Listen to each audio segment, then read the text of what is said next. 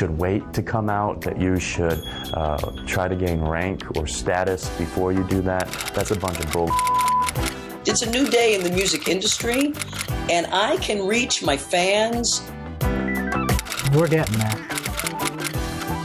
I've caused harm to the political agenda, and which I'm actually happy for. I would say probably the best message to them is that they're on the wrong side of history. Whether you're lesbian, gay, bi, transgender, or whatever, love is love. Shout it out to the world. The Michelle Meow Show. Your A through Z, covering the LGBT, LMNOP, and everyone in between show. And now here's your host, Michelle Meow. Welcome. Thank you so much for joining us. I'm Michelle Meow, your host. It is Tuesday, so you know, every Tuesday we got our uh, awesome homeboy John Zipper of Commonwealth Club with us. Hey, Michelle, how are you? Do you like being called my homeboy? Um, you're the boss, so yes, I love it. John's not really a homeboy.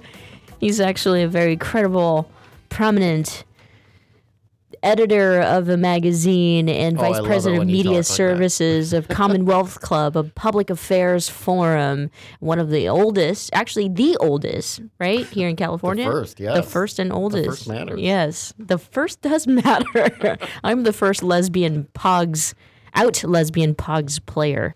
I think that's going to really scare all the lesbian Pogs players who are not yet out. But maybe you can be their leader. They can be inspired by you. um, our young producer Jax and our new intern Fong have no idea, you know, what pogs are. This is uh, sad, children. They only know the internet and Facebook and Candy Crush, I guess. That's what you play online or something. so, John, I have big news for you. It's really sad news, actually. You should light a candle or something, or maybe, you know, strum a guitar. Uh, Blake Shelton and Miranda Lambert have broken up. My goodness, no. Do you know who Blake Shelton is? Um, I know that he just broke up. Yeah, the big country star guy who uh, stars in uh, The Voice, one of the judges. Okay. Okay, and uh, his wife is also a mega country star. Anyway, I don't know why I brought that up. I knew you wouldn't know them. Maybe I'm feeling moody and bluesy, you know. I didn't know them any more than I knew Pogs. Okay, fine. We'll talk about something that you do know. Donald Trump continues to be an idiot, apparently. He continues to be controversial. I know. Oh. There, there's a th- there's a reason for this all. I know it. It's it's all a it's part of his plan, isn't it? Um, he doesn't care. Actually, he knows that being what other people might consider to be a buffoon or super controversial, it doesn't lose him support because his supporters are looking for him to make fun, uh, you know, to cause trouble for the the so-called establishment, even though he's a billionaire. Um, my favorite political story. Okay. Uh, so Scott Walker, the very conservative Wisconsin Republican governor who's running for president, um, he issued a statement that he because you know it had come out that his two sons disagree with him rather strongly on same-sex marriage. They are very much in favor of it. He's against it. His wife, uh, somewhere in the middle. So his statement was came out to try to show that his wife supported him, and he had this weird wording where he was talking about some family members have other extended family who do not agree with them on this issue. I'm like, the extended family who don't agree with you on this issue are your two sons. well, he put the dogs before the sons. Ah, people these days. Anyway, the media can be such a circus. yes. Uh, let's start the show. Uh, the show today is brought to you by Pacific Fertility Center. When life needs a little encouragement, Pacific Fertility Center will be right by your side. Visit pacificfertilitycenter.com. Our guest today is the producer and host of Transition Radio, a radio program on the internet that talks about LGBTQI uh, issues and the issues that affect our community. There was a recent article featuring uh, that was featured in the Advocate, actually discussing the perspective behind a person being an ex-trans activist. Not really sure, you know, if that is what our guest identifies with. So let's just ask. Let's welcome Mark Cummings to the program. Mark, welcome. Well, thank you for having me. Yeah, absolutely. I'm I'm actually pretty excited to talk to you. I mean, we love having, you know, perspective here on the program and uh, I've listened to your radio show and so I love it. I mean, the the article like I said that was featured in the Advocate called you an ex-trans activist. Is that accurate? And if so, what does that actually even mean? Oh, play of words nowadays, and especially the trans community, that tries to create verbiage and uh, identify people in different ways, uh, um, such as cis trying to identify individuals that are not trans. But yeah, I did consider myself a pretty strong Jewish advocate for many years for the community. And um, through the years, I started seeing the community deteriorate in so many ways and become so demanding that I became totally turned off by that label. Therefore, I choose no longer to advocate for the community, nor do I choose to um, actually identify as such. Mm-hmm. Well, let's talk about you know kind of the work that you do do. I know that you have been pretty vocal about you know just not everyone um, needs to transition if you identify as transgender. I mean, there are many transgender people who detransition, by the way. I mean, yeah. let's face it, the changes that you have to make to your body is pretty tough. It's not easy, and, but at the same time, it does not take away from the identity piece. I mean, some people um, make the mi- mistake that they think that it, you need the actual full transition in order to identify as your true gender.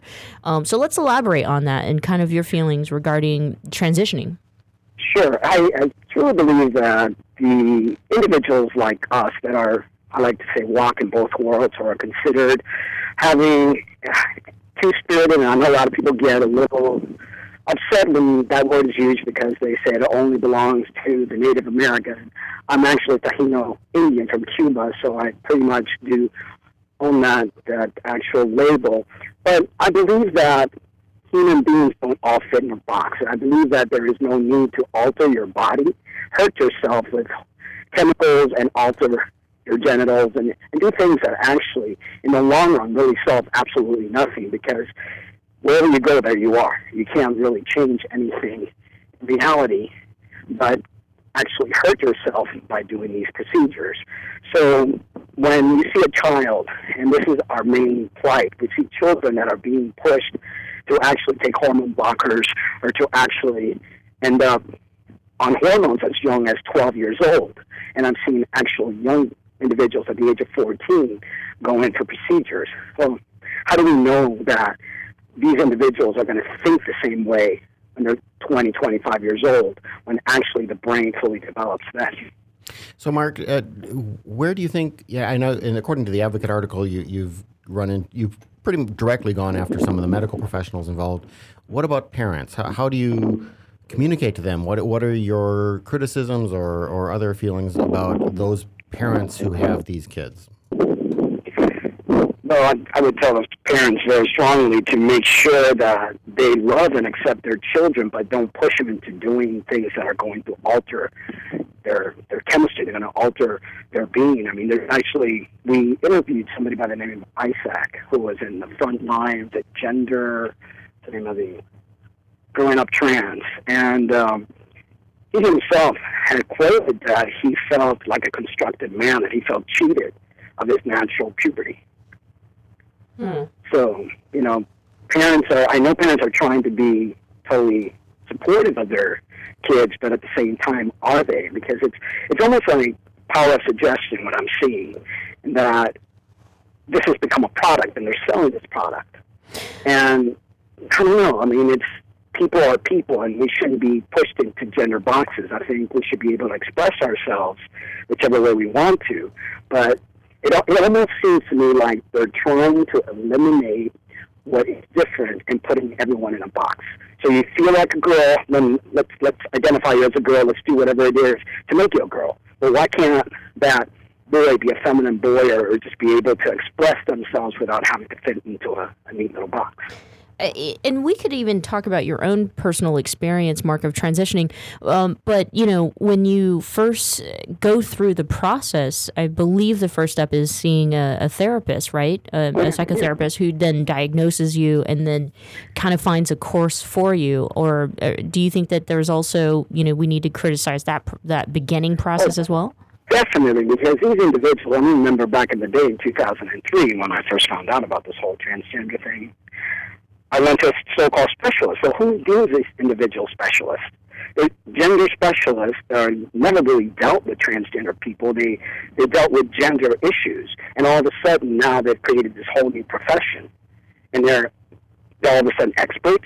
Like even Dr. Spack, I I'm not sure if you're familiar with this doctor. He's the one that actually has started all this puberty blockers, and who made him the expert? He's he's just like studying frogs, you know, and all of a sudden he became the expert of puberty blockers because he went to the Netherlands and found out some of the work that they've been doing, and he brought it down here. And now he's the main doctor who's actually teaching other doctors.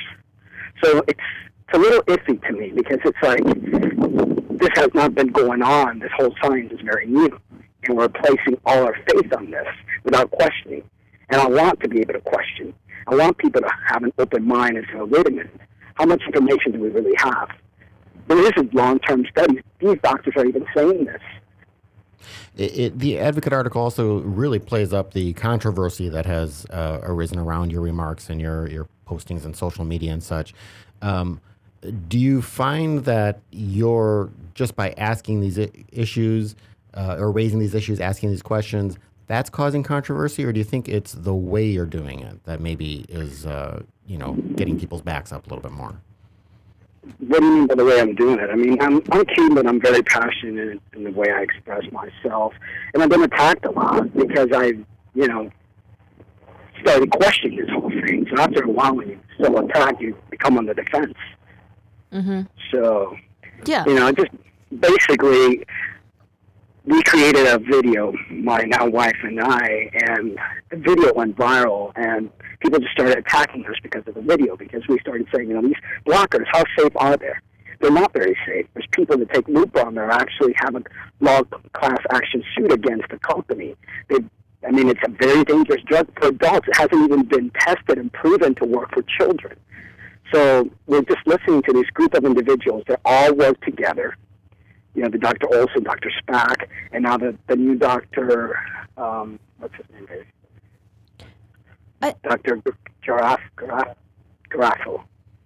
Yeah. And, and Mark, Yeah. I mean, to be honest with you, if I'm hearing you correctly, and just even after doing some of my own, you know, research in, in your your what you do, it's not that you're necessarily advocating for you know people to do something. You're just kind of criticizing the uh, you know those involved or certain individuals, certain doctors, as as, as well as you know maybe we should take a few steps back and just kind of think about this more in depth than just diving into it and and whatever the doctors are uh, whatever the diagnosis is or whatever they're prescribing uh, quote unquote that we should just go you know uh, full speed into it right Exactly, and that's that's basically what we've done. It's just ask the question, get people thinking. There are a lot of parents that are very fearful, and they come to us via email, and they're thanking us because they're like, "I don't want to go this route, and is, is there another alternative? Why aren't people listening to me? Why are they forcing me to to eradicate my child's gender and force him to be this other gender just because there's a few people that are doing this?" And so that gave us enough on for strength to go forward and speak for these individuals. Because there's you know there's only one side, and it's like being sold like the best product ever. And people, there's not enough long-term studies. What's going to happen 25 years down the road when all these kids that have been drugged and pushed, and all of a sudden say, "Wait a minute, why did why did my mom allow this to happen?" Mm-hmm. I can't say that I know all everything about the puberty blockers, um, but I think that it is a valid question. I mean, anything you put in your body, and if you don't have enough facts uh, 20, 25 years later, the, yes, you're right. We could uh, see some adverse effects. Uh, Mark, we got to take a quick break, but when we come back, I want to continue our discussion and especially uh, get into your thoughts um, in, in regards to being gender variant and gender queer. So stick around with us. Yes, definitely. The Michelle Meow Show continues right after this. Don't go away.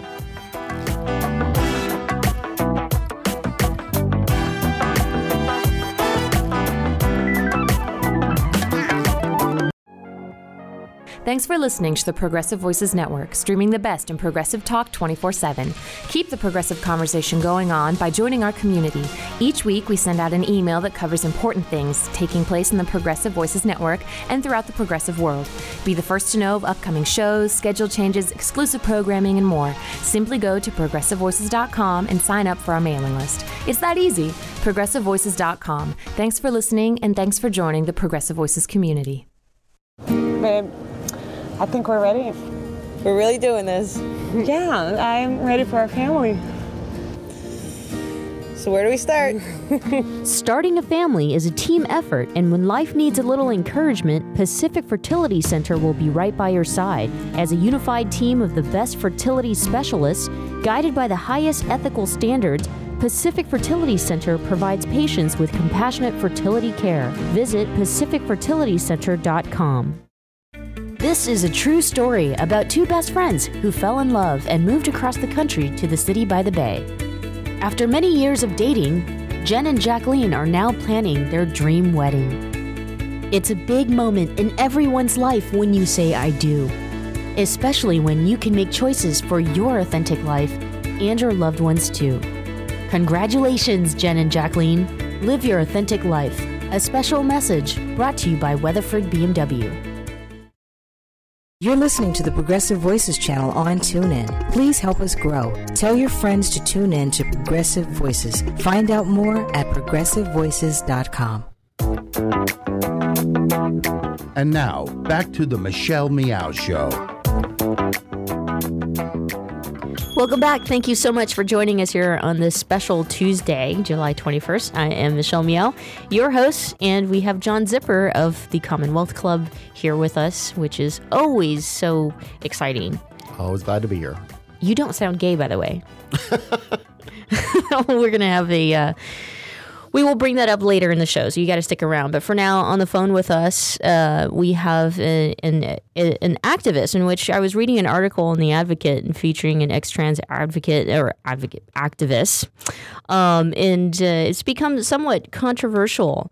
And so we have Mark Angelo Cummings, who is the producer and host of Transition Radio, which is a media source for the LGBTQA community, who's here with us. And Mark, I'm on your site now, and I wanted to ask you because I think this will be a great segue into my next question regarding you know identifying as gender variant or gender queer.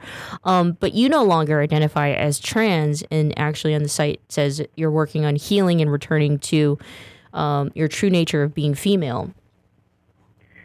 Um, what I'm working on is actually balancing out my male and female side. When I transitioned back in 2003, I pretty much put asleep or try to kill, which is what most trans individuals do, my female side.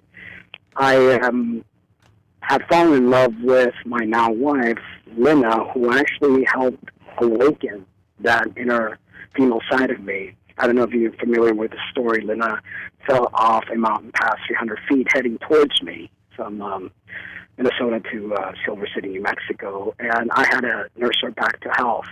I had to tap into my female side um, to do that kind of nursing and and just bringing her to where she is today.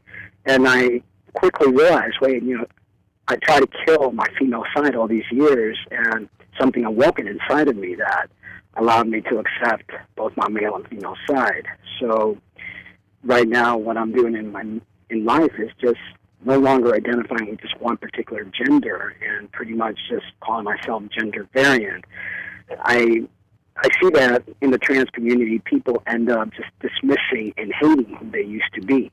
And that to me is almost like counterproductive because I believe that the two spirit nature, or what people call themselves trans, is a gift. It's not, we're not meant to just hack off one side and just totally live our life as the other gender.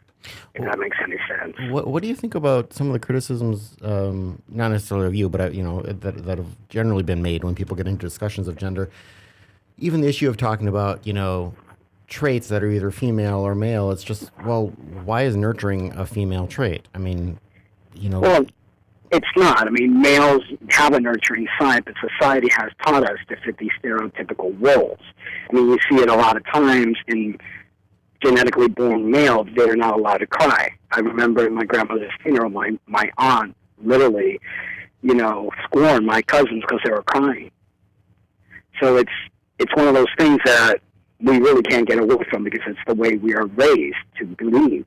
And we should knock all that down. And I, I believe by knocking that down and just allowing ourselves to freely express ourselves in both our energies, the yin and the yang, the male and the female energy, that we will actually be able to heal as a species. Right now, we keep trying to put people in boxes, and transgender individuals are feeding into these boxes. Let's talk about you know the transgender community for a second. I mean, you know, right now the media is eating up uh, the trans you know community in a lot of ways, right? With Caitlyn Jenner, Laverne Cox, and so I wanted to get your feelings or kind of what your thoughts are about the fact, you know, what how the media is responding to the transgender community today. I mean, do you think that having spokespeople like Laverne Cox, Caitlyn Jenner, even someone as young as Jazz Jennings, for example, with a new show out, um, you know, is this dangerous to you when it comes to being able to express yourselves in a, in a different way than being male female? I think it is because what they're doing is they're trying to put a face to trans. You know, it's like they're trying to create, like for instance, jazz. You know, it's like trying to fit everyone into this little perfect neat box. They're trying to create a 65 year old individual, showing them off as the new normal. This is the new female. How many 65 year old women do you see dressing the way Jenner is dressing? How many 14 year old girls are asked, like Cosmopolitan asked Jazz, if she was pansexual. She shouldn't be thinking about any type of sexuality at that age. You know, it's like she's being pushed like a product. And I think that's hurting the LGBT community in general, including the T. I mean, that's just, it's they're sexualizing, they're marketing, they're, they're too much in your face. And I think that's going to turn around and bite us all in the, you know, where. I don't know if I'm allowed to use that word on. You can. Whatever you say on your show, you can say on ours. it's going to turn around and bite us in the ass, you know, in the long run. It's it's like it's become a product. And I remember back in 2003 when I was advocating, it was not about a product. It's about appealing to people's emotions in a certain way. It wasn't about reprimanding people for using the wrong kind of words. You know, it's like the word tranny became such a no-no. And it's like, you know what, that word's been used for a long time and nobody got offended. All of a sudden now the new wave of trans get become offended about everything. I mean, did you hear uh, the what was it that new gay pride thing that they're not allowing drag queens? What was it again? In Glasgow, Scotland, it's like this thing now. It's like everybody's so afraid to hurt transgender individuals' feelings. It's like, you know what? You have to have thick skin in this world. And if you don't have that thick skin, then I personally think they have no business transitioning because it's a hard life in general. Do, do you think the, the same sort of uh, effect is coming from Laverne Cox's, uh, uh, you know, high profile? I think Janet Mock uh, was the one that created this whole thing with, and I was quoted being racist for saying this, which I'm far from it. I'm Cuban, I'm Taino, I'm dark skinned myself. Um, she said she wasn't born a baby boy, she was born a baby, and just started denying the whole concept of biology. And that to me is crazy. You know, it's like you could identify as you wish, but don't deny your true biology. Don't confuse people. Don't make people walk on eggshells. And what about the uh, you know the what a lot of even the news networks today, and I'll I'll quote them before quoting myself, but these news networks are you know interviewing uh, parents and young transgender people themselves, in which they talk about. Um, that they feel trapped in their body, and that That's you know, so bizarre. That that to me, how can you be trapped in your body? That makes absolutely no sense. You know, your mind and your body are the same, you know, and, and there's no such thing as being trapped. I mean, your hormone play, some people have a little more androgen than others. You know, some people, their karyotypes are totally different from their normal chromosome or whatever, and, and there's just different play of of things, chemical things that's happening in your body. But to say that you are trapped or that you're born in the wrong body, that makes absolutely no sense. And I used to say the same thing in the beginning because that was like the power of suggestion. That was what you read, and you figured if you want to get your letter from your therapist, you have to say the right words because that's the key words that they're looking for. So, so what? How did your own mind and your own ideas and your own attitude toward this start to change? What, what, what, what? As I evolved, as I evolved, as I grew, as I started really listening to what people were saying, I started saying to myself, "This sounds bizarre. This sounds crazy. This sounds more like a personality disorder than any kind of other disorder." It's like um what's that? Um, this dysmorphic, body dysmorphic disorder. There are individuals out there that feel their arm doesn't belong to them. It's neurological in nature. It's not, you know, there's nothing wrong with your arm. There's nothing wrong with our bodies. Mark, I want to thank you for being with us here on the show today. Uh, by the way, I forgot to say it, but congratulations on um, your you and your wife. By the way, you just got married. You're on your honeymoon, so thank you for taking the time to speak with us. And uh, I think you know through our conversation and having interviewed you know several uh, again perspectives here on the show, that's what it is. Our community is made up of of so many diverse perspectives, diverse people. Uh, there are very many ways to identify yourself. And, uh, you know, if you would like to tune in to Mark's show, you can do that by going to transitionradio.net. Mark, and thanks again. One more thing. Yeah, And sure. One thing. I think it's important that people realize that they need to learn to love themselves no matter what. And that's always been my main message. It's unconditional love for self and others. And that we don't have to fit into a box. And that's, you know, people think I'm not some monster, I'm not some bad guy. I'm just trying to get people to wake up and become aware that they don't need to hurt themselves to be something. That they just need to love themselves. Parents love their children no matter what. You don't have to hurt them in the end by trying to alter things. And, and don't listen to medicine because medicine is not your friend. The medical community is definitely not our friend, in my opinion. Thank you, Mark. Thank you so much for that. And again, you know, obviously, you know, Mark has a lot to say, and he hosts a, a, a great show, uh, transitionradio.net. Thank you so much. Thank you. The Michelle Meow Show continues right after this. And like I said earlier, I mean, uh, I think I sound gay. John doesn't sound gay, but I think I sound gay. I don't think you sound gay. And you don't think I sound gay? No. Well, there's a reason why we think we don't or we do sound gay, so stick around. Don't go away.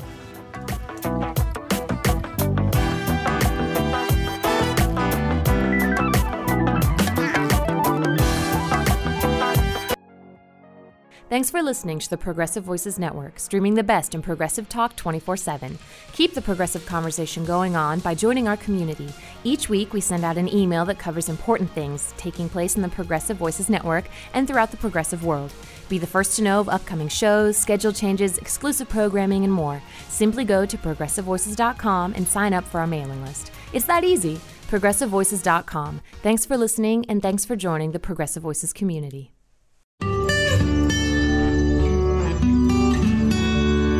I'm Heklina. I've been doing drag here in San Francisco for almost 20 years, and uh, over the past couple months, I just opened up my club Oasis. It's been going really well. People really seem to appreciate the space. It's something people say San Francisco really needs right now because the city has been changing a lot. I always had this attitude of, of opening a space that was kind of like for everybody, and that's just kind of the attitude and the the uh, the ethics of Oasis is it's kind of a space for everybody. How does it feel to be a business owner? I don't know. You know, it's funny because I still need to, I still have to kind of pinch myself to believe it's actually true. You know what I mean? Like I walk in there and and I go up to the bar and I go, oh, could I please have a glass of water? You know, it's kind of like I forget that it's my place. Running gay clubs, it's changed a lot. Um, I think that uh, gay people now they're everywhere. They don't feel like they have to maybe be in a gay bar all the time, so you have to be much more creative about how you are enticing people to come out to your club. I, I, guess I'm successful because I'll just say it, I work really hard at what I do. I also like to provide a really quality experience for people. So yes, you know, people will pay to see my shows and pay to come to my club, but I always like, like to give them something that's worth it. The experience that they'll, they'll leave my shows going, okay, that was worth it. You know what I mean? That's just always been my attitude um, just to entertain people. And so it seems like that works, you know. I would say to young kids, you know, just kind of form your own identity. And uh, and you know don't let others dictate how you should behave or think. Uh, you can always go to uh, sfoasis.com to find out about all the entertainment and nightlife that we have going on at Oasis. If you want to see drag, we've got that for you. If you want to see some queer hip hop parties or queer dance parties, we have that for you. Spotlight on Success and Achievement, brought to you by Wells Fargo. Together we'll go far. And now, back to the Michelle Meow Show. Welcome back. Thank you so much for joining us here on this incredible Tuesday, July 21st. I'm Michelle Meow, your host, and John Zipper of Commonwealth Club is here with us. That's right. Nice to be here. Do I sound gay? Oh man, do you ever? Do I sound gay? I don't know if lesbians can sound like lesbians, but there is such a thing to be self-conscious as a gay man of how you sound and or if you sound like a gay man versus I guess not a gay man. So I don't know John if you ever I don't know, have you ever talked to yourself in the mirror and asked yourself if I if you sound too gay? Nope. You're very confident, maybe. Well, we'll find out what this all means. Our guest today has a documentary out called Do I Sound Gay? So let's welcome David Thorpe. David, welcome to the program. Thank you. I, I, we both had a great time. Actually, we enjoyed your documentary. Mm-hmm. This is something that I think subconsciously a lot of us in the LGBTQ community ask ourselves daily. You know, am I acting too gay, or do I? Yes, sound gay. Um, you started this project. Uh, it was like a, a, personal project, but it's exploded into this full fledged uh, documentary that includes interviews from some big heavyweights like George Takei, um, Tim Lemon. Gunn, Don Lemon. Yeah. So tell us, uh, you know, about your journey.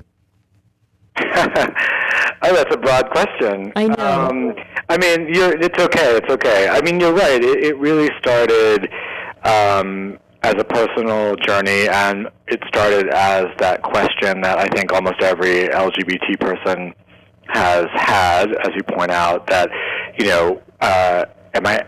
Is you know, is my is the way, the way I'm dressing too gay uh, and getting going to get me in trouble? Um, is my gay voice on the subway going to provoke some kind of harassment. Um, you know, is my rain is my my pink triangle pin okay to wear? You know, in this neighborhood. Um, I think that all minorities, um, including LGBT people, um, uh, have developed a really keen awareness of how much minority they are giving in any given situation. And you know, of course, I, I made the film about my voice and about sounding gay, but I, I made it because I felt like it was a much more universal story about how we all uh, kind of tweak aspects of our appearance, um, either to fit in or out of fear that we're going to provoke some kind of harassment. And I wanted to try to, you know, figure out uh, what what worked for me. Right, right. And I'll say this right now: you sound actually different than the voice that. Um, You're calling from a lumberjack factory, right? you're, you're, you just you were just chopping Yeah. wood and you, you lost sound, some of that gears and that gayness because what I was getting at was that you actually in the documentary you did see a speech pathologist after inquiring with yourself, you know, if you sounded too gay. And I'll have to say, you know, now hearing your voice with uh, not inside the documentary, you do sound different. Uh, how how do I sound now? You know, I uh, to be honest with you, I think that there's less of the elongated S's uh, that you talked a lot about in the uh, documentary. Um, I, I, I was going to ask you later, you know, kind of upspeak and what that means. Um, I, I think that people are hearing that term maybe not for the first time, but maybe defining it for the first time for themselves. So uh, I'd be curious to know. I mean, do you, do you you do you hear a difference in your voice, or you went through, the, yeah, again that journey? Yeah, I do. I do. I mean, I, I stopped doing the the vo- vocal exercises that I learn in the film, as I, uh, you know, as you see in the film. Um, but you know, what I did learn was sort of uh, about my voice, where it comes from, and also like both physically and you know linguistically. And so I'm much more comfortable with myself. I'm much more comfortable with my voice, and I think in interview, I really like I really like talking to people about this subject, and um, I have a lot of you know passion for how our voices are a way for us to look at larger issues. And I, you know, when I'm when I'm happy and relaxed and confident, my voice just kind of settles into a certain place that feels natural and normal. Um, I mean, bear in mind, like you know, um, it's an interview. We're on the phone. Like, uh, I, you know, I'm not talking like I would talk with my friends in the film at a bar after a few drinks. I- It's interesting what you were just talking about. You know, when you're you're, you know, feeling comfortable and and, and relaxed and, and such. A lot of the the kind of stereotypically gay mannerisms or whatever in voice that, that you you go through in the film. You know, the the upspeak, the uh, use of the word like a lot seem to be kind of you know uh, reflections of insecurities, but yet. Presumably, you're less insecure when you're surrounded by other gay men. I mean, that it, If only, if only. um, uh, I, I wouldn't say that's necessarily the case. Uh, I, I find lots of ways to be insecure, um, and you know, I think, uh, listen, you know, um, gay men are still men. I think uh, there, there's certainly, well, we're human, I guess I should say, and uh, you know, we are, are we're conscious of, you know, how attractive are we, or how funny are we being, or you know, again, is my, you know, is my look you know, straight acting enough, or you know, I mean, not not everybody is bedeviled by all these thoughts, but there are plenty of things to worry about um, in, in a in a gay bar. Although it is true that obviously you feel safer, and I think that you know one reason that we sometimes get more flamboyant is uh, we do, you know I think it's a safe space for us to you know appropriate the stereotype that we're that we're effeminate. It's a safe space to just be effeminate if that's how we feel. And you know I don't think that's unique. I think that impulse is probably not unique to gay men in the sense that we're all you know, gay or not, uh, kind of under the sway of these gender rules, and we all, I think, uh, might break them if given the chance. Uh, you, know, I, I really enjoyed this film, and I, I really am going to encourage folks to, to check it out. Um, one of the, the neat things is that how many folks you have in there, people people do know, and as well as people who you know maybe they're not aware of. But you know, I mean, again, Don Lemon, George Takei, Tim Gunn, Dan Savage. Did anybody that you approached, you know, kind of any uh, big names like that? Did anyone not want to be put in a position where you know they didn't want to take a part in this because it would kind of involve them having to examine their identity as a gay person and how they they project uh, whatever their personality is. Well, I, I did get a lot of rejections. I got a lot of no's. I think I probably asked, you know, five times more people um, to be in the film than said yes. Uh, you know, rarely did I get an explanation of why, um, and there could be all kinds of good reasons for for not doing a movie. Um, but I think you know one interesting thing that happened was I did ask two very well-known comedic actors um, to be in the film, and uh, who you know I think most people would agree sound stereotypically gay or have played a lot of stereotypically gay-sounding characters, and they they both declined on the basis that they hadn't really thought about it and that they didn't sound gay. Uh, and I, you know, I respect that, but at the same time, I, in my mind, I thought maybe you should think about it uh, because, you know, certainly that had a lot to do with um, how they're perceived. Uh, I think by by most of America, but you know, um, the the celebrities that said yes, uh, I didn't have to twist their arms. Um, you know, I think they recognized that um, sounding gay was a stereotype that deserved both um, kind of some uh, de- you know dispelling, some kind of destigmatization, but also needed to be appropriated and embraced because you know many of us are effeminate and some of us aren't, but um, none of us should be ashamed of it. I, I thought one of the most interesting ones was Don Lemon, the CNN anchor, who kind of had a couple things he was kind of watching his language on. One was getting rid of the southern accent, get you know, and, and because of course when you're on national television, generally they want that you know Chicago standard voice. Um, and the other is of course you know gay mannerisms, gay gay speak, if you will. Um, and uh, you know others like Tim Gunn, it's you know you meet him, I think you would probably you know your gaydar would go off. You'd think this man's gay. On the other hand, just from his voice. I don't think not. so. Yeah, Right. maybe not. Um, but really, a, a great collection of folks, and of course, Margaret Cho. So why why would you not want to see this film? Yeah. Well, I, I did, you know, I did try to make it a film um, with with kind of wide uh, mainstream appeal, and um, the LGBT community is part of the mainstream. Well, I mean, when I was watching it, I was, you know, I tend to nitpick films when I'm watching them, especially when they're making an argument of some sort. And what was really neat was basically every, you know, question or query, I would start to think, hmm, I don't think he's covering that. You would have someone cover that. So, I mean, you did a Uh-huh. good job of, of answering things. Uh, I just have to ask because, um, of course, Michelle's across the table from me here. um, any idea on how you would sound lesbian? Oh, that. that's uh, uh, yeah, that's a great question. Yeah, I that's a actually sequel. read an article today about this. Um, you know, I, certainly there's a stereotype of the butch lesbian that you could easily throw in kind of a deep masculine and also working class way of talking is something that that, that people have talked about. Um, because whereas the sort of you know one of the stereotypes of the gay man is the kind of effete, aristocratic, um, uh, overeducated.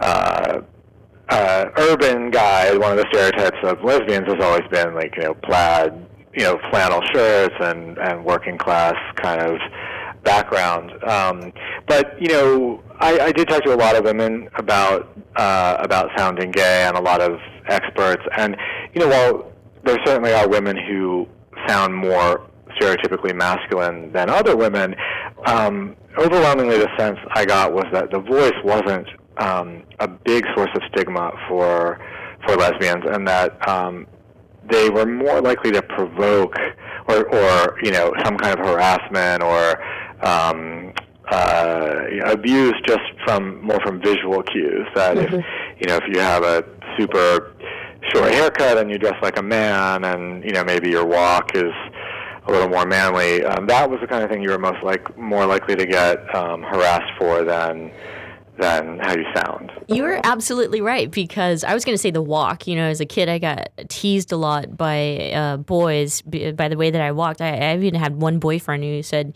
"I'm I'm dumping you today," and I was like, "Why? What happened?" You know, and uh, and he was like, "Cause you walk like a dude." Wow! Wow! You know. Well, um, that's a that's a funny anecdote. Now you can look back and laugh. I hope. right, but that Um, was painful back then. You should have said, Oh, "Do you want to see if I sure. can hit It's like a boy too?" Yeah. Yeah. And and do you still do you still feel like you walk like a dude? I I think that I definitely. Uh, I mean, you know, I. Yeah, yeah, I think I have a, a very unique walk. I wouldn't say that it's feminine. I wouldn't say that it's graceful. you know, I think maybe you should post maybe you should post a little clip along with the podcast. right? Uh, that would be great. But uh, you know what's really interesting to me is that certainly I grew up in the '80s and I came out in the late '80s, early '90s, and um, there was so there was so much. Heck, there was, there was a lot of excitement about fighting um, in the streets and, and fighting homophobia and fighting AIDS, but there was also a fair amount of infighting about identity. And I, I overwhelmingly every woman that I've spoken to as I've been on the road with the film has agreed with that notion that the the it's the visual cues that are uh, can be more sort of dangerous or uh, more conspicuous. And um, so I you know it's listen I know that there are women who have felt stigmatized for their voices but um, I'm I'm glad that I didn't do some major screw up and, and miss a big you know problem for for lesbians because I would have wanted to cover it. Right. No, no, no. I mean, uh, the "Do I Sound Gay" documentary that you made, I thought it was it was just so great. It's so as uh, a, quoting IndieWire, thought provoking for sure. Um, one last question for you before we let you go, David, because I know you're you know you're doing a bunch of screeners across the country. Um, you just had one in L.A. in which Dan Bucatinsky was involved in. How did that go?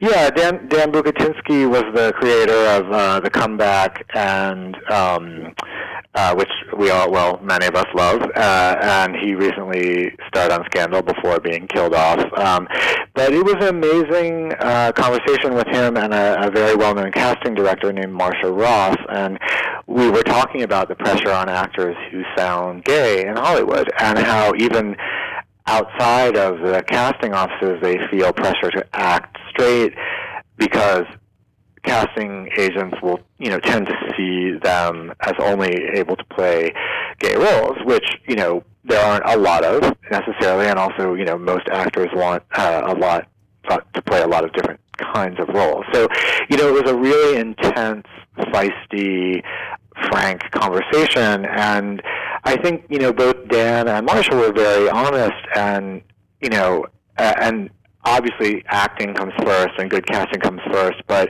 they're kind of in the business of looking for types, Mhm. and it gets very tricky to be. Um, it's it's really hard to always, um, you know, also sort of. It's just a, it's a thorny negotiation when you're actually dealing with someone's emotions or their lives, and you know, uh, when an actor gets told, "Oh, you're too gay," you know, it's reminiscent of the bullying that that he might have had, you know, in the schoolyard. So it's a, still a thorny question, and there's a lot, a lot more to say about it. So I hope we'll get to talk to them again. Awesome. Thank you so much for joining us today and for sharing your film with us, David. My pleasure. Thank you so much for having me. For more information, you can head to doisoundgay.com. There are plenty of screenings that are happening across the country, like I had mentioned, but also uh, there's information on it being cable on demand nationwide. Um, and also, there's the trailer there. So visit doisoundgay.com. Don't go away when we come back. John and I will uh, we'll wrap up the show and maybe we'll test each other on our, our gay sounds. that sounds worse than it could be, but Don't go away.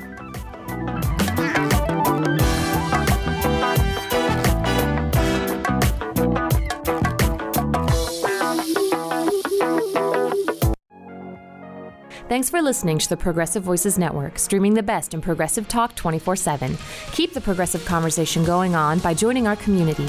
Each week, we send out an email that covers important things taking place in the Progressive Voices Network and throughout the progressive world. Be the first to know of upcoming shows, schedule changes, exclusive programming, and more. Simply go to progressivevoices.com and sign up for our mailing list. It's that easy.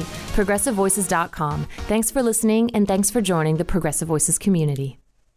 The Commonwealth Club is a unique organization that brings together people from a variety of backgrounds to explore important issues as a community.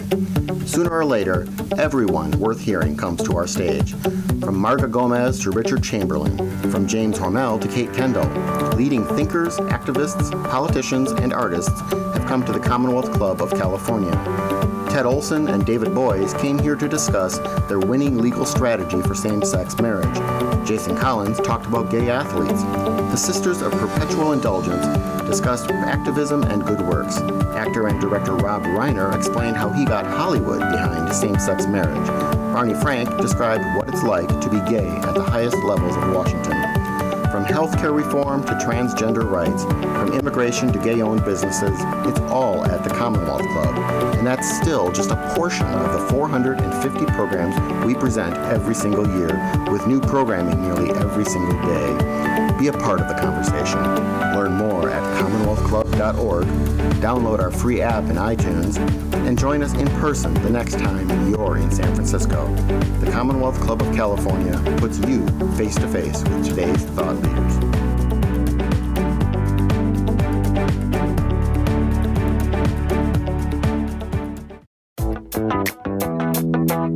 And now, back to the Michelle Meow Show.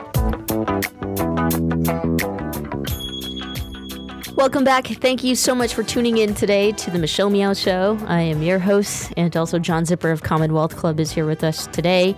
Um, really quick, John. I mean, I know I mention it all the time, but you're with Commonwealth Club. It's the uh, oldest and the first public affairs forum that started out here in California. Yep. And um, so you guys have a bunch of cool, awesome talks, forums, uh, you know, events. Do you have anything cool coming up that we can promote? Well, um, it depends. Obviously, we have a lot of political stuff. So if people are into politics, um, Here on Progressive Voices? yeah, I'm pretty sure. well, uh, we have someone that maybe your younger listeners might not be as familiar with, but uh, Gary Hart is coming up. Now, he was a former presidential candidate who did not end up winning in 1988. Um, for there was a scandal involved for those of you who are quickly googling. However, he was a senator before that. He went on to become very much an elder statesman on on especially security issues. And for example, was warning the United States before 9/11 that there you know would be security issues. Uh, you know, could be terrorist big scale stuff here in the U.S. And uh, he currently is a special envoy to Northern Ireland, and he's written a book about what might sound boring, but it's like the most crucial thing, which is our democracy. Is it, Mhm. is it really screwed up or not? So he's going to be here for a political geek like me. You That's he, awesome. He was he was the Obama of the 1980s for for Democrats who were looking for kind of you know a younger, fresher, different sort of face. Now he's an older face, but he's also a lot wiser. So that'll be an interesting one. That's what I love about Commonwealth Club is that you know you'll learn something for sure if you don't know who that person or the subject or the book or you know what this person's going to talk about. You'll always learn something. So um, I think that you should head to CommonwealthClub.org to check out all of their events, and also you can find all of our past uh, uh, content. I guess that John and I do on Tuesdays. Yeah, you, can, just, find there. Just go to CommonwealthClub.org. Use the uh, search feature. Actually, just type in meow. Meow. You'll get the page. Meow.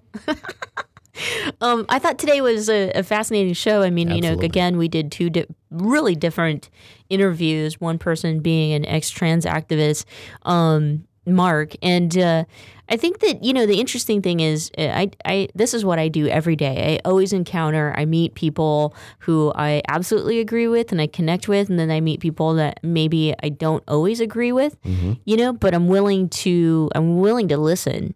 And I think, you know, if we could just take the uh, extremes and put them against the wall and find somewhere in the middle to, to learn from each other, there, there's actually truth in everything that people say.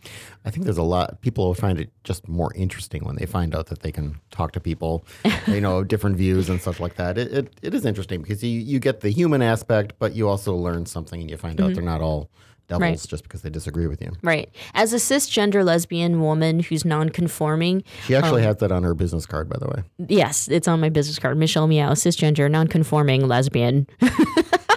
and sometimes I do throw out queer. Um, I, there are ide- multiple identities in our community, and it's complex. There are a lot of uh, complex ways of of not just identifying but defining yourself and being able to articulate that to the world and even mainstream world. Um, you know, is a pretty difficult thing to do. So I don't. I, I don't always shut the door on everyone, even though I may not agree with them. Uh, but um, I, I certainly don't always have to also absorb and and say yes, you're right. You know, you are the Jesus of our community. I just think that there are multiple, you know, uh, theories, thoughts, and as we're navigating this whole adventure together, we're all going to learn something different. It's just like the Commonwealth Club. oh wow, good good tie-in. I like that. yeah. And then we ended the show with, uh, you know, David and his documentary, Do I Sound Gay? At first, you know, I was just like, how do you make a documentary over an hour on this subject? I didn't really know how, what, where he was going to go with it. Um, but once, um, and I'll be honest, I didn't get a chance to tell him this, but when he opened the the movie up, I mean, I was like, "Oh, for sure, you sound gay." Are do do we need to know the answer by the end of the documentary? We already know you are gay. As I indicated to him, I was skeptical as I was watching it, as, you know, especially at the beginning, where I'm like, okay, where is this going? And uh, it's, I, it's, I think it's an intelligent look at this question. It's, it's at times a fun look at the question. It's a very human look. I think it's time well spent. Yeah, absolutely. I mean, uh, you know, one of the first things uh, he's right. I didn't even look at it this way, but um, the voice is a identifying piece uh, to the gay identity, a gay male identity. And you know, growing up, when my brother came out before I, I ever did, he came out first. I mean, one of the things that people would say was that you know he just talked different. He he sounded gay. He would, you know, yeah. Um, so you know when they when he added the uh, stand up pieces from uh, who's that guy, the redheaded guy, Louis. Louis C.K. Yeah, CK, and and doing the you know the because he because he sounded like a f word. Um, that's what people used to say to my brother like all the time. Don't sound like an f word. Really? Yeah, and it and it became offensive. It was hard. It was bullying. Did he try to hide it, or did that make him? Oh my gosh, my brother tried to hide his gayness so bad because growing up in Stockton, um, uh, as we know, it's the second saddest city in the entire country. It's one of the first cities to go bankrupt. So the crime, you know, rate is very high for those who don't live in the California area. Uh, my brother, to survive, to not get beat up so much, would disguise himself as like a Vietnamese gangster This is the guy that after school would come and we'd hide in the garage and he would teach us, uh, you know, the dance moves to like Janet Jackson's like escapade or what one of those. You know, I mean, this is the guy who like formed his own cheerleading crew between me and my sisters. So he'd walk around in this like bandana. we we talked to him about this uh, these days because he's really, really, you know, he's very um, gay. and he would be like, "Oh my gosh, it was so hard to pretend to be a gangster." How old was he when he dropped the pretense? Uh, he went away to he went to college, went to Davis, and that was you know kind of his coming out process. But I really that's why I think that the documentary is so important because there's different ways in which you could look at what identifies you as gay, um, and how important it is for some gay men to not sound gay. Well, think about it. You're talking about him getting beaten up. Mm-hmm. I've never been in a fight in my life, and I've never been called the F word either. Mhm. Well, actually, two homeless people did in Manhattan, and it was on the same day. So the only time in my life was when I was walking across Central Park, and these two separate people decided to call me the F word. Um, I'm pretty sure they would have called Donald Trump the F word too if he was walking next to you. they they might have though. Uh, anyway, um, but yeah, I mean, it, for when there's a very negative consequence there, I can see that being something like, oh, I've got to change that or alter it, or as we all do, I think, dress up as a Vietnamese gangster. I'd say Vietnamese because there was a lot of Vietnamese people, and there is a lot of Vietnamese people in Stockton. And there's a lot of Southeast Asian gangs, um, but you know, it, it, it, the the documentary was it, it allowed for me to reflect on my gay brothers and how I I had always thought that being flamboyant or being effeminate, you know, yeah, I I, I drank that Kool Aid where it could be looked upon as like a bad thing, a stigma, um, because it it outed you. You know, if you you had that sound. Yes, hi, I'm Steven, and so I'm going to the gay bar, and we're going to have a beer, and we're going to, yeah, whatever. Um, and and uh, I I, che- I had to check myself after I watched the movie that I sh- certainly should not add to the stigma or you know I shouldn't add to how negative it could be. So I really do like John had said we encourage everyone to check out the documentary. Go to doisoundgay.com to find out more information. We got about 3 minutes left, so I think at this point I'm just going to say goodbye cuz I think we could just play the trailer which is about two minutes or so, and kind of give you a piece of the documentary. John, it's been amazing having you here, my gay brother, my homeboy. it's a pleasure. John Zipper of Commonwealth Club. Uh, for everything else Michelle Meow related, you can head to michellemeow.com. We'll be back tomorrow at the same time, 4 o'clock Pacific Standard Time. Thank you. It'll be a beautiful day. This is me, David.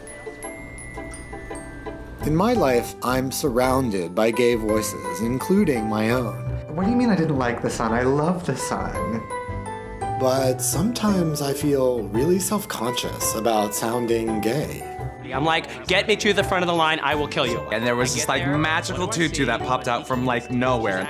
Is that what I sound like? I've been uncomfortable with the way that I've sounded for years, but it's like there's nothing I can do about it. If I could sound more masculine, I definitely would. It's not a choice to sound gay. I don't think I sound like a woman. I think I sound like a very small man. You know, like like this I'm used to hearing my voice now. When I would first hear it, I, quite frankly, would be appalled.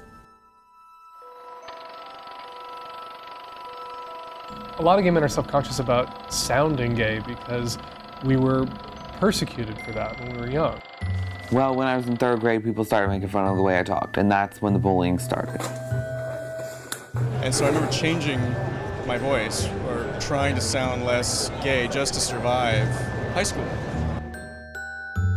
Growing up, I lived in constant fear of sounding gay. I do have people who come to me uh, to ask to sound less gay. You are a tongue thruster. Found so alone, no. Stop it. You're going, stop it. Okay. Stop it. Stop it. Right. Our fathers brought forth on this continent. You said con- continent. Perhaps you picked this up when you were young by listening more to women than to men. For many gay men, that's the last vestige of internalized homophobia, is this hatred of how they sound.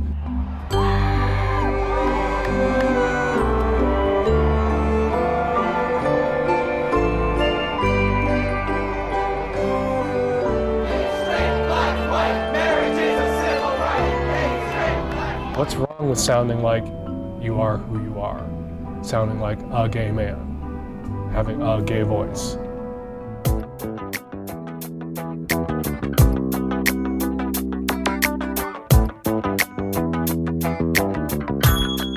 Thanks for listening. You can catch the Michelle Meow Show Monday through Friday, 4 o'clock Pacific Standard Time on the Progressive Voices Network.